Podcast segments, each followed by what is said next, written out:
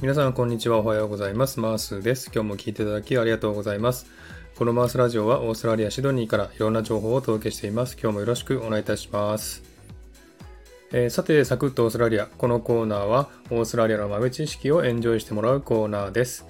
えー、27回目の今回はオーストラリアの豆知識パート3をお送りしたいと思います。えー、さて今回もですね、えー、昨日に引き続きアボリジニのことについてね、お話したいと思います。今日はですね、アボリジニの文化についてお話ししたいと思います。えー、アボリジニはですね、世界最古の歴史を持つ文化というふうに言われてまして、だいたい4万年から5万年前からあったというふうに言われてますね。で、アボリジニはですね、えー、自然界と一緒に生活しましてですね、自然界を崇拝して、えー、大地とですね、動物、そして自然をですね、えー、崇めながら、調和を保ちながら生きてきたという、そういった歴史を持ってるんですね。えー、特にですね、エアーズロック、皆さんご存知だと思いますけれども、あのエアーズロックはですね、えー、アボリジンの聖地と言われてるんですけどもね、えー、皆さん旅行、旅行客が登ってますけれども、登らないでほしいとアボリジンは頼んでいますけども、え何度もね、え中止になるというふうに言われてましたけども、えとうとうですね、2019年10月26日からエアーズロックの登山が全面禁止となったわけですね。でですね、あの、アボリジンの文化の中で、えー、とてもね、有名なものを2つご紹介したいと思いますね。1つはですね、管楽器ですね、笛なんですね。ディジリドゥというものですね。これ皆さんご存知かもしれませんけれども、えー、長いですね、笛なんですね。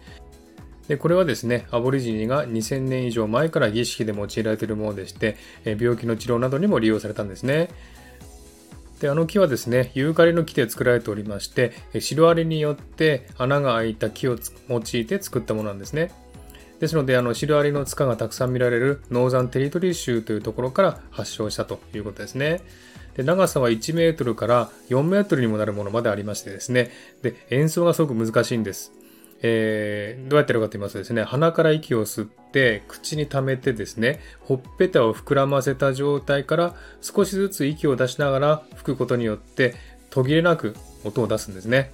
ですので、すごく難しいです。えー、最近はですね、ディジードゥの音楽と現代音楽をミックスしたのも作られておりましてですね、今でも、えー、皆さんに聞かれてますね。で、このディリドゥはですね、男性が作ったものとされてましてですね、え女性が触るのは NG であるという場合もありますので気をつけた方がいいと思いますね。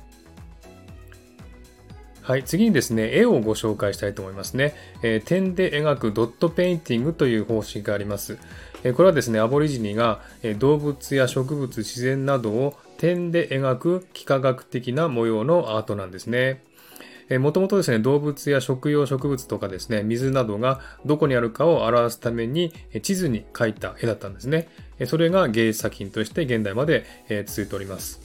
えー、皆さんね、ちょっと調べてみてください。えー、ドットペインティングですね。このアボリジンの芸術作品。これすごくね、いいですのでね、えー、ぜひ一度見てみてくださいね。それからもう一つ、透けて見えるように描くレントゲン画法というのがあるんですね。これは動物の骨格や内臓が透けて見えるように描かれるレントゲン画法なんですけども、これはですね、動物の食べられる部位やですね、食べてはいけない部位などを伝達するために用いられた画法なんですね。体の中がね、見えるような、そんな絵を描く方法ですね。これがレントゲン画法と言いますね。これも結構ね、すごく芸術的な作品ですのでね、ぜひ調べてみてみてくださいね。えこういったアボリジのですね、え芸術作品はすごくね、世界的に認められましてですね、絵も絵もですね、すごく高く売られてるんですね。えですので、ぜひね、一度ね、見てみてほしいなと思っております。はい、そんな感じでね、今日はですね、アボリジニの文化の方をね、ご紹介しました。いかがでしたでしょうか。えー、とてもね、えー、歴史が長いですのでね、すごく、えー、芸術的な作品がありますので、えー、ぜひ一度ご覧になってください。